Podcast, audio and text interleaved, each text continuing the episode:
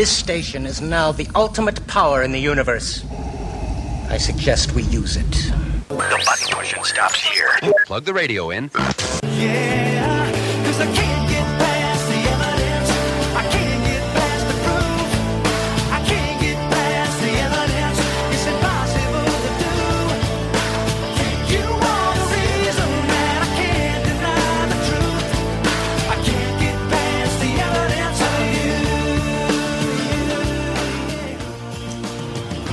Hello, everyone. Once again, it's time for Evidence for Faith, the weekly program that helps Christians to become thinkers and thinkers to become Christians. I'm Kirk Hastings, and we have uh, also uh, Keith Kendricks with us today. Are you there, Keith? I sure am. Nice to hear you again. It's been a few weeks since we've both been together on here. Yep. And I've missed it. Yeah. Well, hopefully some of our listeners have too. But uh, we're back again, and we have a really interesting program for you today. The topic we're going to be discussing today is Should Christians Accept Evolution? By that we mean Darwinian evolution. And uh, we're going to go at that from a couple of different directions, and I think it'll make an interesting discussion. So uh, let's start out. Uh, Keith, I understand you have a news item for us.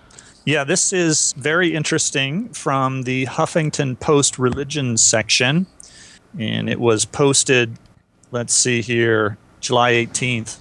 What daily practice may help American Christians become more concerned about issues of poverty, conservation, and civil liberties? Can you guess? Hmm. Reading the Bible. Really? Yes. So, an article on the normally left wing Huffington Post talking about a study. This is a new study by Baylor University researcher Aaron Franzen that showed that Bible reading is tied to social justice and openness to science. Wow. Yeah. now, this is one of a new field. You know, there have been a lot of studies on prayer and the effectiveness of prayer and how it does can actually be measured to work. There have been almost 2,000 studies on the field of prayer. Now, researchers are turning to the area of Bible study to see how that impacts people. Does that give you a better life if you study the Bible? Very And- interesting. Yeah. Very So- interesting, as they used to say on TV. Franzen says that in many cases, the frequency of Bible reading is one of the more powerful predictors of attitudes on moral and political issues. So let's just go over a few of the findings. The first is that the likelihood of Christians saying that it's important to actively seek social and economic justice to be a good person increased 39% with each jump on the ladder of frequency of reading scripture. Okay, so here's the ladder of frequency from reading the Bible less than once a year to no more than once a month to about weekly to several times a week or more. Okay. So that's the progression. And between each step, the person increased by 39% their belief in the importance of seeking social and economic justice. Is that amazing? Wow, that's really interesting. So, Bible reading changes you. The more you read the Bible, the better a person you become. Here's another finding Christian respondents overall were 27% more likely to say it is important to consume or use fewer goods to be a good person as they became more frequent Bible readers. Okay, so more concern about the environment, about my own personal habits as a person, whether I'm wasting things and being profligate. So, again, and at this time, between each step, a 22% increase. So, it matters. The difference between just reading once per year and reading once per month made a difference, and reading several times per week was the best. Wow. The third finding that they have is that reading the Bible more often was also linked to improved attitudes towards science. Respondents were 22% less likely to view religion and science as incompatible at each step towards more frequent Bible reading. Wow. How germane to the conversation today is that? The very germane. Yes, since we'll be talking about the question should Christians embrace evolution? right. So- Which is based on an article that uh, we saw on the Huffington Post. Huffington Post. But to finish off this study, the results are consistent with past research. There was a study done in 1996 that showed that conservative Protestants were among the most generous Christians in giving to the poor. So those who were more regular in their Bible reading were much more generous to the poor. So if you'd like to be a better person, time to dust off that Bible, break it out, and begin reading. And that's one of the ongoing themes of this program. Becoming a better person, absolutely. And knowing the Bible better and, and uh, becoming a better Christian as a result. Yep. Okay, very interesting. That that is fascinating that that appeared on the Huffington Post, which I've been reading a, a lot of really um, out there stuff on that uh, paper lately. It's an internet paper for those of you who aren't familiar with it. Uh, some of the search, uh, uh, not the search engines, but the uh, internet service providers uh, link you with the Huffington Post as a source of news and information. So, and AOL just bought it. So that means if you are a subscriber to AOL, you're going to get numerous links to the Huffington Post. So that's what that is. Okay. Uh, next uh, in line, I understand that we have a uh, letter that you wanted to bring up that you got. An email? Yes, that's right. You should have it there. Yes, I do have a copy of it right here. Okay, well, let me uh, fill in our listeners on this. This is uh, from a person who uh, wrote to you uh, on July 15th. I guess, was this in response to something or just out of the blue you got this? I think she was responding to a show that we did, and we mentioned the difference between microevolution and macroevolution during the show. Right. Okay, it's a short little email. She says, uh, I believe it's a she. Uh, it's from Kalia. Uh, it says, Evolution is adaptation. Microevolution over long periods of time is macroevolution. This isn't that hard to understand. If you weren't so indoctrinated, you'd use your brain and see this. You are reading an article about evolution while simultaneously claiming it isn't real. What do you think of that, Keith? Well, I understand you sent her an answer. Yeah, go ahead and finish the. Uh, You want me to read the okay? The last paragraph that she uh, adds on here, she says, also, I'm not sure what this is tied to, but she says, also, Jericho has been used as a settlement several times. The earliest known is 11,000 years ago, but I guess that doesn't mean much to people who don't believe that the Earth is that old. all right. So that's kind of a different subject, but Yeah, and I'm not sure that that the topic of Jericho has come up in a long time. So perhaps she is referring to some podcasts that she's been listening to, which I don't remember if you mentioned the website for people. Uh, I haven't yet, but I will now. Uh, we do have a website for uh, listeners who are interested in uh, checking out more information about us and also listening to podcasts of past programs if you've missed any of them. And the site is found at www.evidence, the number four, faith.com if you want to Yeah. check that out. Yep. So I responded to Kalia, thanks for your email. Which station do you listen to us on, or is it by podcast? And specifically to answer her questions, I say, you gave us the atheistic definition of evolution, and you're right, it's not that hard to understand. That's why, whenever we're explaining what the atheist view is, that's exactly what we say. We do understand what our opponents claim. We understand their viewpoint very clearly. We just think they're wrong. As we point out each time we approach the subject, it's the atheists who don't understand the arguments of the intelligent design movement. They can't explain how ID scientists define these terms, mostly because they simply don't understand the arguments. And she actually wasn't able to explain what we think about microevolution and macroevolution, even though she'd obviously heard us explain it, because Right. she mentions it in her email. Right. Yeah, this, So I- what she says here doesn't reflect what we say about it at all. No, she just repeats the atheist viewpoint as if that's supposed to make us agree with it. Well, that's the only. She says it as if that's the only position there is. Yeah, exactly right. So I continue that what we would say is that microevolution is adaptation, and microevolution over long periods of time results in extinction. It doesn't become macroevolution.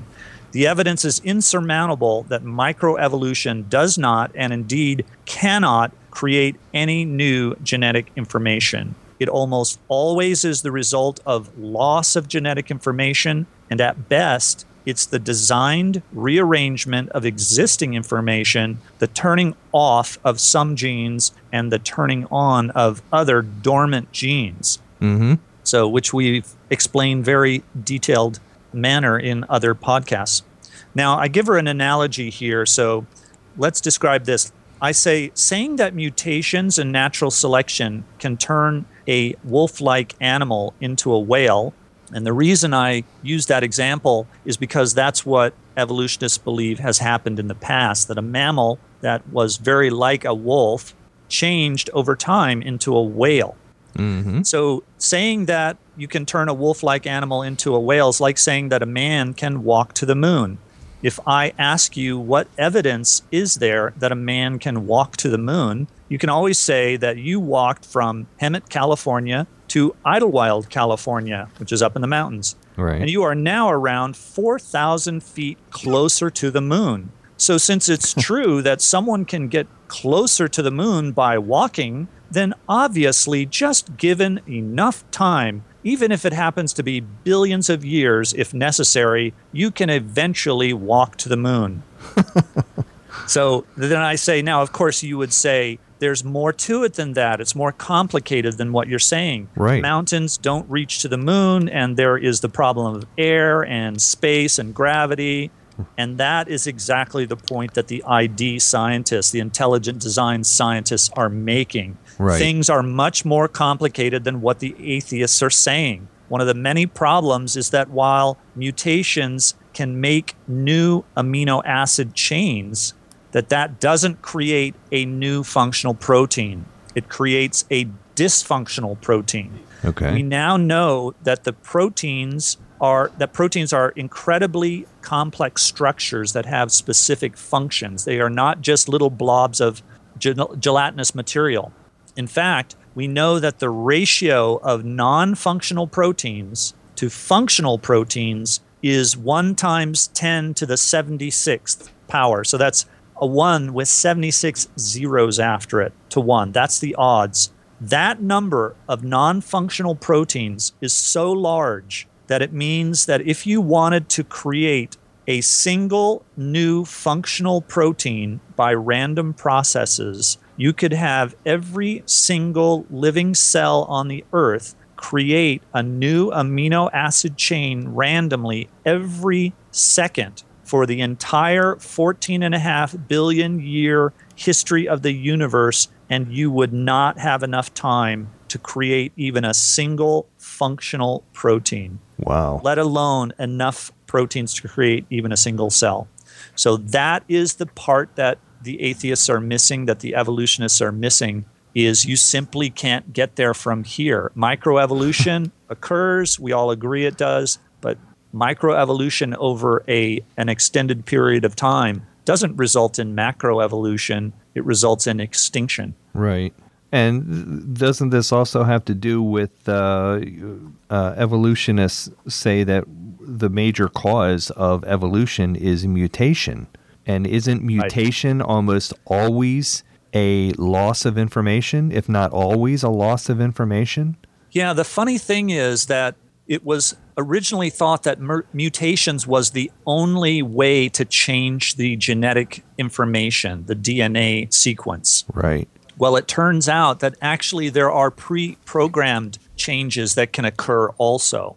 So, living cells actually re engineer the DNA. They will actually intentionally change the structure of the nucleotides of the DNA on purpose in response to the environment in, an, in a manner so that they can adapt, so that their offspring will have a better ability to adapt to the environment, Right. to a changing environment. Right. So when you say a mutation of a a, or a change, we now don't really know if it's a mutation or if it's a planned change, if it's designed. Right. So if you want to, I guess, you know, add to the terminology again and make a mutation something that's accidental, not intended by the organism, then mutations, yes, are very frequently neutral because there are so many backup systems within living cells and living organisms that if you knock out certain genes because your mutation has damaged the gene,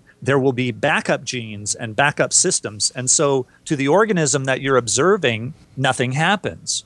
So it's a mutation that you can definitely point to, but nothing happened to the organism. Right. Other times, those accidental changes will happen to something that's crucial, that's not backed up, and those crucial changes will kill the organism or give it a disease or se- severely hamper it in some way. Handicap it. Right. Those are what happened to m- mutations. If it's a genetic change that was intentionally done by the organism in order to modify its offspring, so that what'll happen is you're actually turning on dormant genes that are laying there, or you might be even modifying a gene. And in those cases, those will sometimes be beneficial, sometimes be harmful, and again, also they'll sometimes be neutral. Sometimes those changes have to occur over a couple of generations before anything beneficial happens. But the organism doesn't really know what's going on in the environment. It just knows that, well, actually, there are even examples we know now that there are changes that an organism can make for its offspring that are directly in response to certain circumstances in the environment. But mostly it appears that it's just, hey, things are going bad, the organism is stressed, let's make some changes in the next batch of babies. And so there are random changes that are done, and then the hope is that those random changes will be beneficial because you're turning on dormant genes that are beneficial for the organism. Right. And that's why you have a lot of the changes that are similar among species. So you'll get, you know, the same kinds of eyes in different completely different species because those genes to make that particular kind of eye are present in all these varied kinds of animals. And evolutionists have to say, "Oh, look, this particular type of eye accidentally by chance formed itself in completely unrelated animals 18 times. Wow. Holy kazowie, it's magic. Shazam. Shazam. Yeah. And we don't even need a magician. so, you know, and this is really superstition. I mean, superstition is the belief that of chance as a force. right. You That's- know, uh, you break a mirror and you're going to have bad luck for seven years. That that chance occurrence is going to affect you, Right. and that's superstition. And evolution is a great example of superstition. Yet it's interesting that a lot of evolutionists will say that religion and Christianity is a superstition. Right, but we believe in causes. We believe, yes, that's true in supernatural causes, but since the cause is best explained logically and philosophically by uh, supernatural cause, at least we have logic and a true cause and effect instead of illogic and no cause, just pure magic or chance. Right.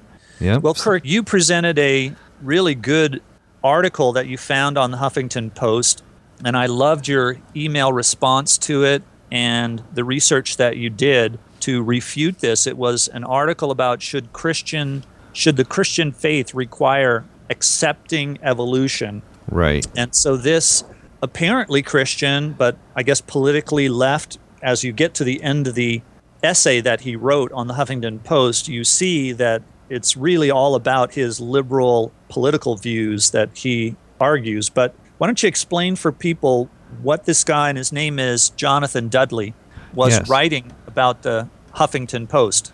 Yes, well, I encountered this article back in uh, June, actually, on the Huffington Post. And as you said, the writer's name is Jonathan Dudley, who is the author of a book called Broken Words The Abuse of Science and Faith in American Politics. Um, he's a graduate of Yale Divinity School and currently a, a medical student at Johns Hopkins School of Medicine. However, uh, he wrote this article that he posted on the Huffington Post, uh, the title of which is Christian Faith Requires Accepting Evolution. And he makes a little argument here. Basically, the whole gist of his article is uh, in a sentence that he, he has in the middle of the article. He says that creationism has failed to provide an alternative explanation for the vast majority of evidence explained by evolution. And Right, then he goes on in his article to make seven points that he believes uh, that creationism fails to explain, which, uh, by process of elimination, must mean that evolution is true. And I found these seven reasons that he listed here to be uh, a little shallow. So I wrote him an answer back, and I kind of answered each one of his, uh, his seven points with some evidence that I'm aware of. And uh, got a Well, short answer back from him. Uh, I don't know uh, whether he really accepts what I said or not, but uh, we thought our listeners might be interested in the response that I did make to him. So that's what we're going to uh, focus on here. Yep. Well, did you notice he he begins by saying that the anti-evolutionists have abandoned the Christian tradition. That's how he starts out. So he's using an interesting term, anti-evolutionists. Now, we have to assume that he means Darwinian evolution because you know he doesn't really explain what he means No, he doesn't. if you're going to create your own terms, you kind of have to explain what you mean. If you asked us, do we believe in evolution? Well, we would say yes and no, because there are certain types of evolution that we believe in, and that's why we make a distinction of micro and macro evolution. Right. So there's really very there's a lot of different ways to uh, define the word evolution, and it really helps if you're clear up front as to what part or what aspect of evolution you're talking about before you start making your argument, which most evolutionists don't bother to do, no, and which causes fact, a lot they- of confusion. Yeah, and they use that confusion deliberately. You'll notice that what they'll do is they'll say mac. uh, They won't use the term macroevolution. They'll say evolution, but they mean by it they mean macroevolution or large changes over a long period of time. Right. Um, macroevolution is true. Here's the evidence. Look at the microevolution. Of course, they won't say microevolution again. They'll Right. they'll give examples of adaptation or small amounts of change over a short period of time. And they'll say, see, that's proof that there have been these large period changes over large time. And it's simply ridiculous. The one doesn't follow from the other. Right. So he's yeah, he's deliberately muddying the water by saying just basically calling names. Yeah, well, says- that's evolutionists often do that. Is like you said, they they fail to distinguish between micro and macro evolution, and they'll often switch back and forth between the two without um, making it clear that that's what they're doing. Right. Right. Now, maybe we should explain real quick for some of our listeners who might not be uh, familiar with what those terms mean. Real simply, microevolution means uh, change within a species or adaptation, and macroevolution means one species changing into another. And to be uh, even more clear, it actually uh, can involve species change because species is also another nebulous term. Uh, for instance, It depends on how you define species. right. Yeah, you know there are there are you know multiple uh, finch species. Well, to you and I, they're all just finches, but to those you know specialists in the field, no, they say no. This slightly different beak that makes it a different species. So, okay, but that's still a small change over a short period of time, not Right. brand new systems, large changes over you know long periods of time. it's nothing resembling a finch changing into a turtle Right. or whatever. And did you notice in his third paragraph how he gave a nod of the head to our contention that Christianity laid the framework for the birth of science? yes, that was an interesting admission on his part. Yeah, he says past Christian theologians valued science out of the belief that God created the world that scientists study. And that's exactly right. And we still do. We still value the science that is discovered by examining the world. We Yes. just don't appreciate the science that is founded on atheism. He also makes another interesting reference to uh, Philip Johnson, who wrote the book Darwin on Trial, Uh-huh. and who was basically uh, considered the unofficial leader of the intelligent design movement. He admits that uh, Johnson's writings are are pretty much accurate when he says that uh, a lot of the um, the so-called evidence for evolution is not based upon any incontrovertible empirical evidence, but upon philosophical presuppositions. Yes. Now, it's amazing to me that Jonathan Dudley mentions this because there's the answer to his confusion. Right. That's that's the answer to his whole thing right there. Yes. He's saying, you know, oh, I don't understand why these Christians act this way. Well, here's the answer. You just wrote it down right in there.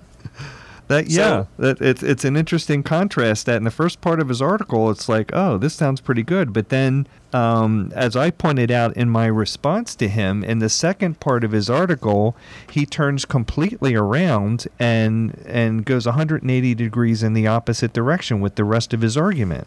Right. Yeah, it's very, you get it in that very next paragraph where he says, he admits he, he's just mentioned about Philip Johnson and the idea of philosophical presuppositions. And he says, this line of argument makes sense. Right. Well, yeah, no duh.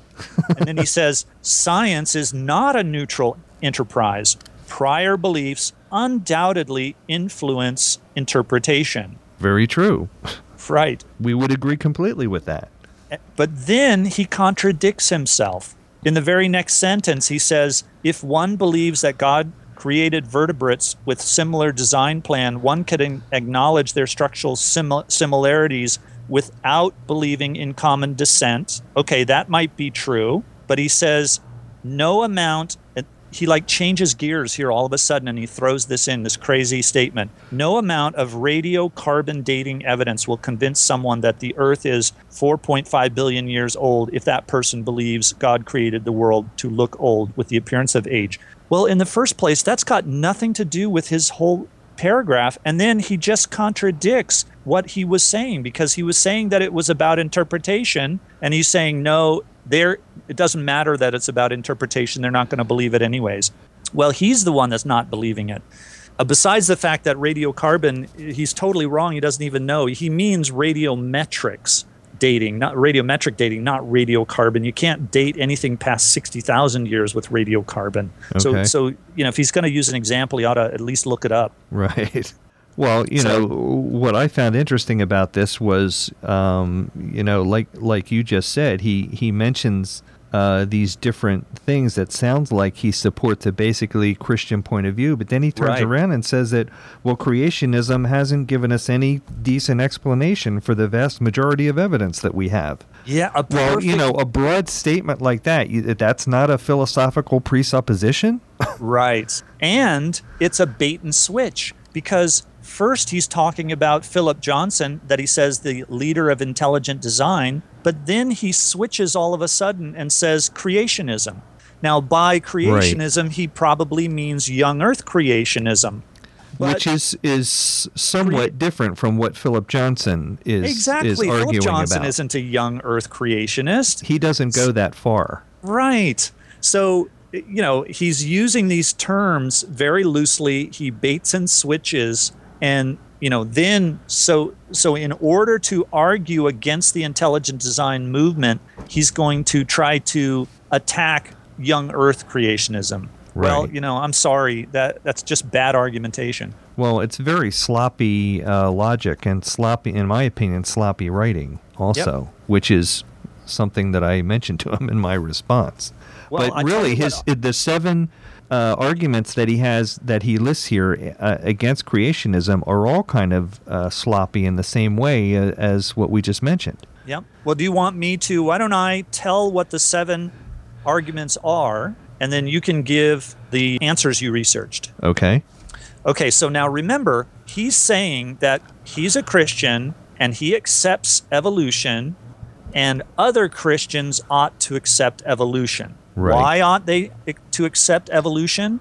Remember, he's not saying here's the evidence for evolution that they ought to accept. He's saying here are the things that creationism can't explain. Okay. Okay, so it's Right. kind of an argument from ignorance. He's saying these creationists are ignorant. they don't know the answer to this question. Right. So number number one is it has failed, meaning creationism.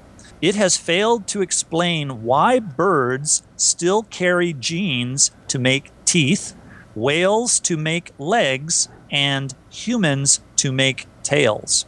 okay. Now, before you answer, at least one comment I can make is that guess what? Evolution can't explain that either.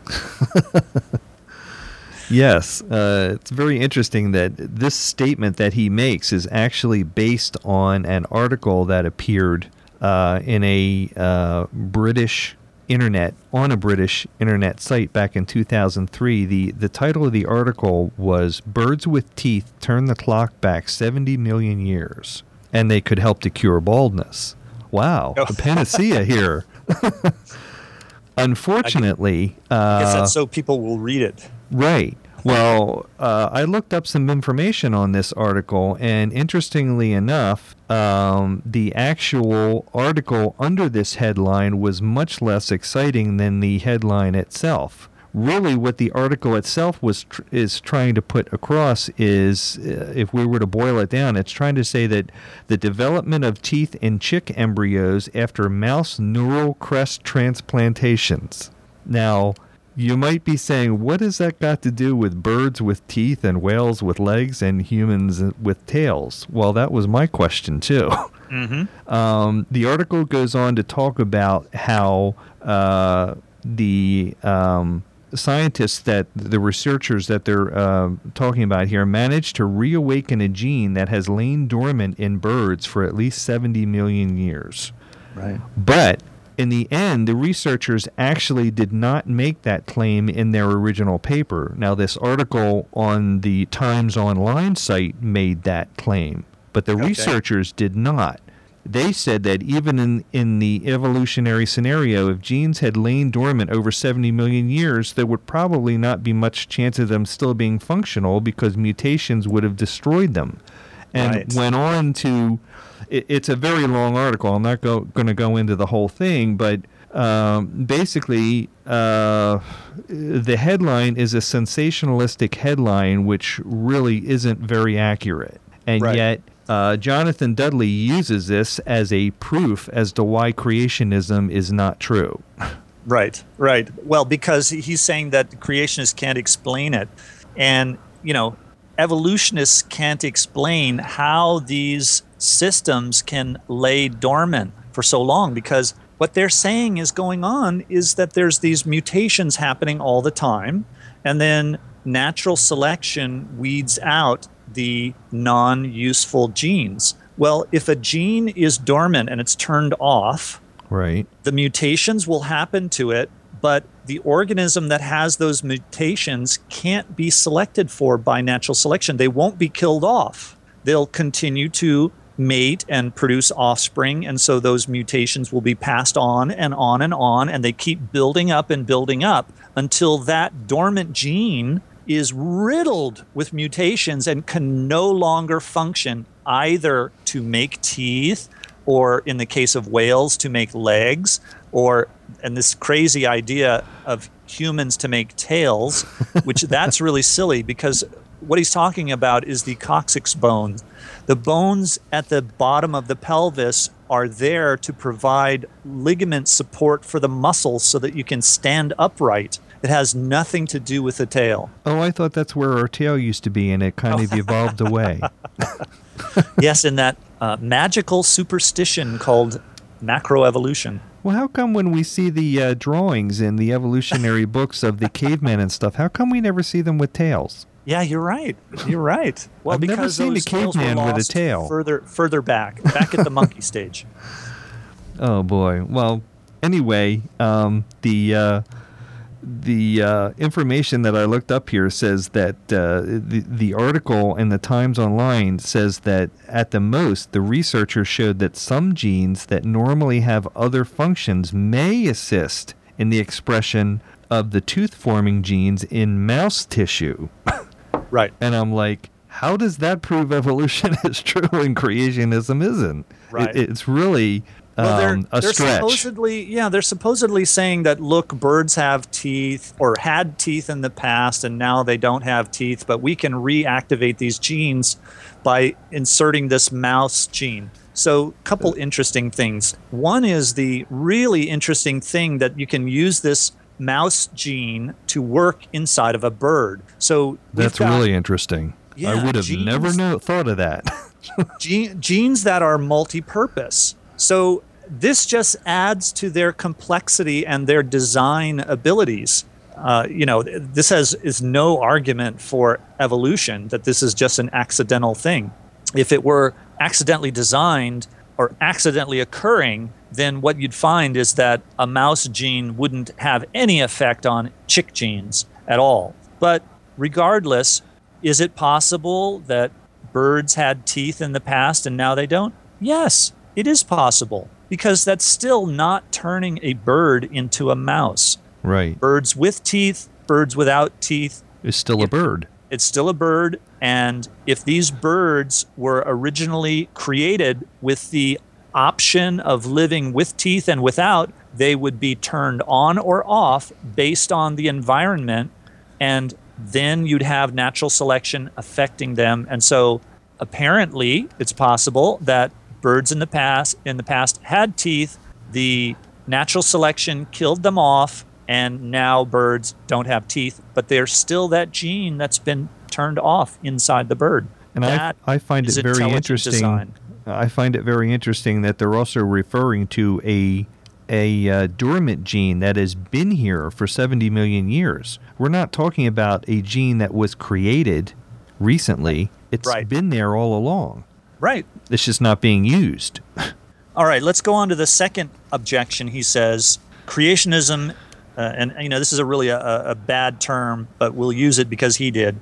It's a very unclear term, uh, because really creationism is anybody who believes that God created. Right. So you could be a th- a theistic evolutionist and believe in macroevolution and common descent, and still be a creationist. Right. You could be a deist and still be a creationist. It's another term that you really need to define before you start making arguments for or against it. Right. So he says creationism has failed to explain why the fossil record proposed by modern scientists can be used to make precise and accurate predictions about the location of transition fossils. So what do you, what do you have to say about that? Well, this is really a stretch. Um, first of all, I wasn't even aware that they were able to do this to to predict the location of transition fossils. And uh, according to what you told me, you're aware of an article uh, that they kind of did this once. w- Once, with one exactly. fossil, right?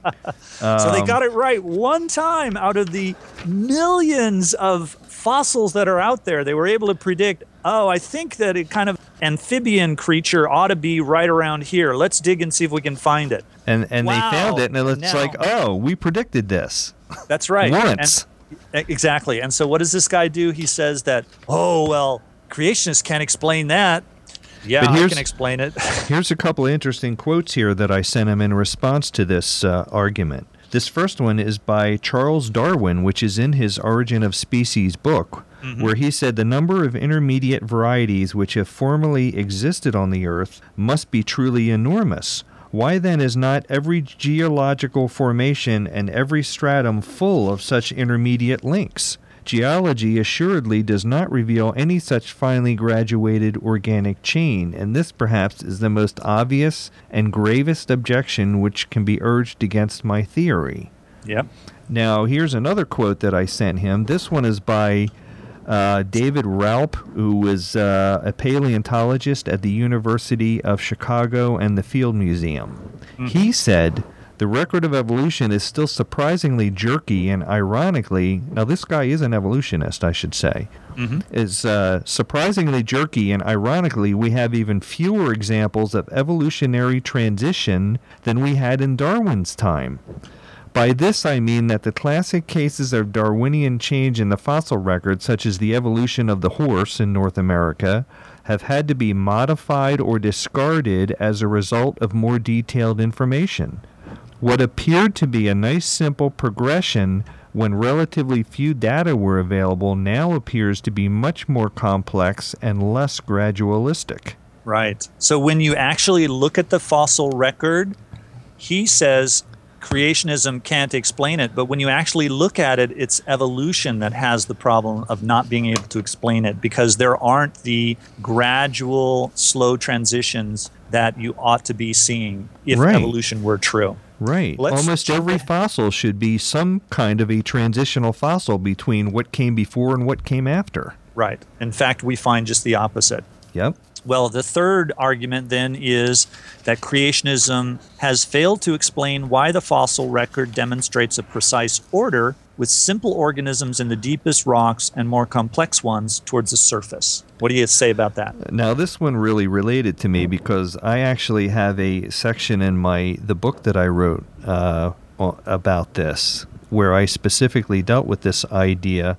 We're, we're basically talking here about the geological column that evolutionists Right. uh, propose, which is an idea that geological processes in the distant past operated exactly the same way as they do today, um, and that um, there's a sequence that we can see in rocks where the oldest rocks and the oldest, thus the oldest fossils, are on the bottom, and the newer rocks and the newer fossils are on the top. Now, the problem with this is with uh, what they call the geologic column.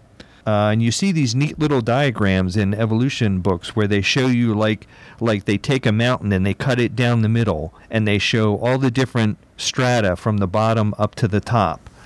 The problem is that this neat little column does not exist in that form anywhere in the world with all of those pieces all in that exact order Right. these um, the the different strata that they include in these diagrams are found in different places all over the world, but there's nowhere that they appear in that neat little progression in one place. So basically, what we're talking about here when we talk about the geologic column is a presupposition. Right. It's one of those things he said that he even said this can affect how you interpret the data. Right. So, and you know what I, I say also? What's it got to do with evolution or intelligent design? That's a good question too. You can believe in the geologic record and still believe in intelligent design. Sure. So, so this this third one point is just uh, useless. Well, the fourth one is creationism is has failed to explain why today's animals live in the same geographical area as fossils of similar species. Now that's another interesting statement that I had never heard before. I read it in this guy's article.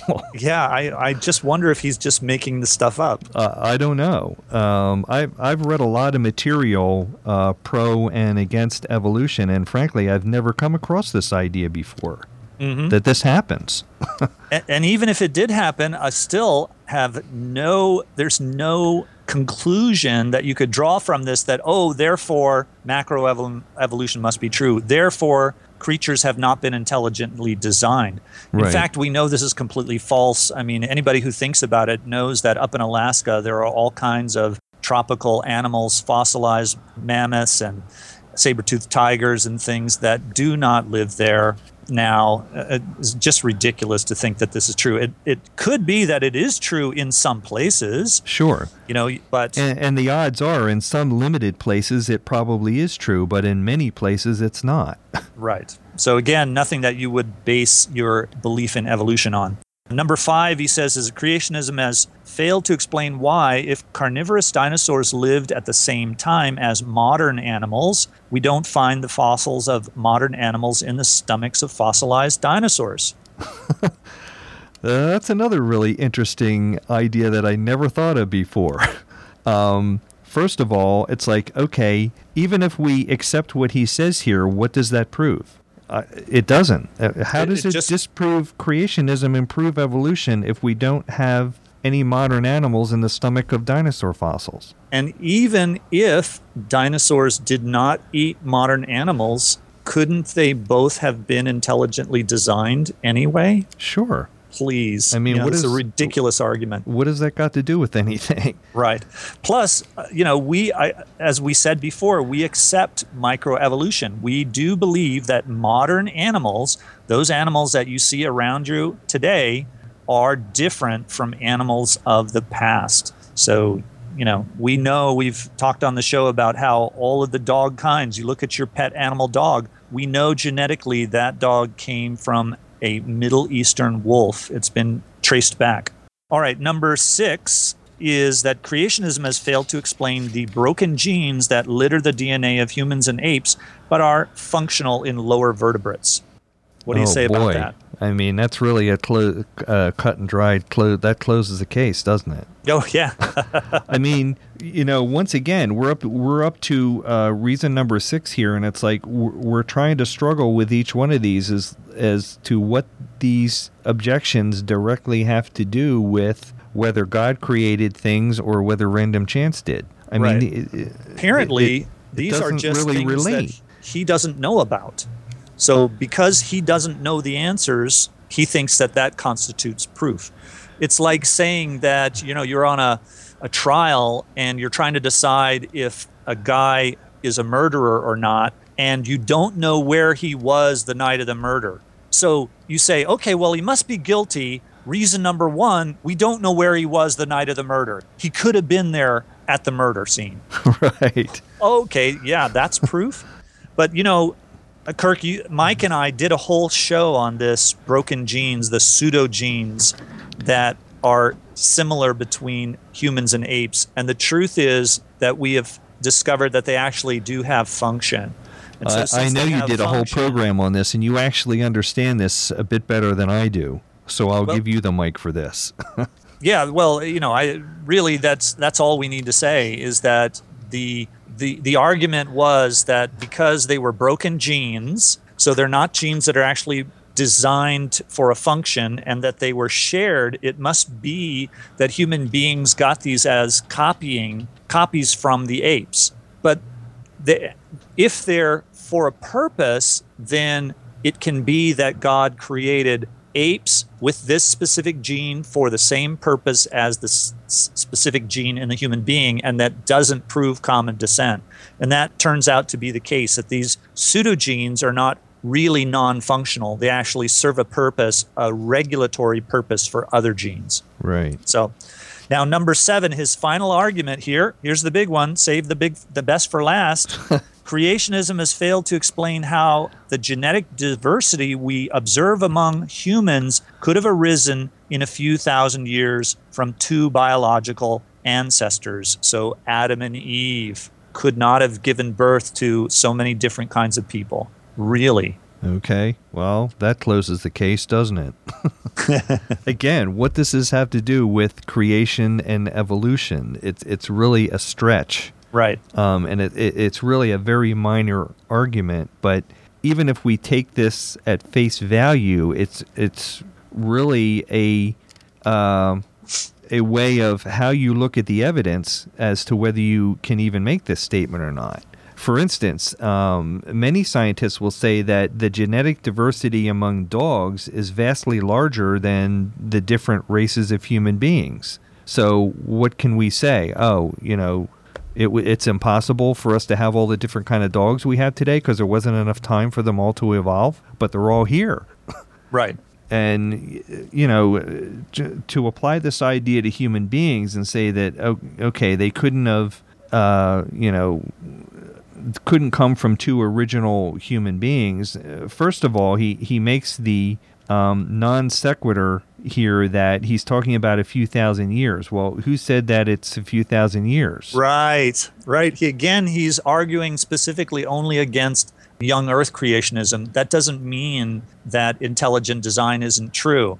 But I would even disagree. You know, I think that you actually can get all of these changes over just a few thousand years. There is Uh, quite a bit of scientific evidence that strongly suggests that that you can get all the changes that we have in a few thousand years. Right. He's not even right about that. Right. Black, white, blonde hair, dark hair, blue eyes, all of these things can come along in just a short period of time. So he's just factually wrong, you know, even if you wanted to accept that the, the earth were only a few thousand years old. Well, Well, really, what what uh, I think the main objection that we're trying to put across here that we have with these arguments that he's presenting is that they're they're all minor arguments. He's kind of um, dancing around the main issues, and he's focusing at all the little uh, picayune details and saying, "Oh, well, this doesn't work, and that doesn't work, and this doesn't work. Therefore, you know, the whole idea of creationism is wrong." And hi his method of arguing is really poor here. Right. And and at the beginning he said that there were concepts that can uh, affect the way you look at the data. And then look what he does at the end of the his article. He actually tells some of the concepts that he believes uh, in. And you can now you know why he accepts evolution. He says that Americans have been led astray on questions ranging from the value of stem cell research to the etiology of homosexuality to the causes of global warming. Right. So he lets the cat out of the bag that it's really these things that are so important to him. And that's why Christians ought to embrace evolution. Right. It's because we have all the wrong political beliefs here. Right. Very good. Very interesting. Well, I made a couple other points in my uh, answer to him, but we're kind of running out of time here. So, uh, but Yeah, I thought you did a great job giving him the opposite arguments of what evolution can't explain, macroevolution, how what it can explain, and you had some very good ones. So maybe we'll bring them up on a on another show. right. We should mention that book, though. Do you have that? I I don't see the information on that book. I did not print the information out on that book. All right, Um, let's see. Oh, here it is. It is called, if you'd like more information on this topic, we found a book, Should Christians Embrace Evolution by Norman Nevin. I haven't read this. Right. I've read only a review, which liked the book very much. And so a good source of further information. I'm definitely interested in getting that too. I understand it's available on Amazon.com, and if we uh, get a hold of a copy of it, maybe we'll discuss it on a future program as well. Great. Okay. So uh, that'll just about wind it up for us today. And uh, you've been listening to Evidence for Faith. Uh, once again, we remind you of our website at www.evidence, the number 4 faith.com if you'd like to go there and listen to past programs. And we thank you for listening to us today. Join us next Sunday at 4 p.m. for more reasons to believe.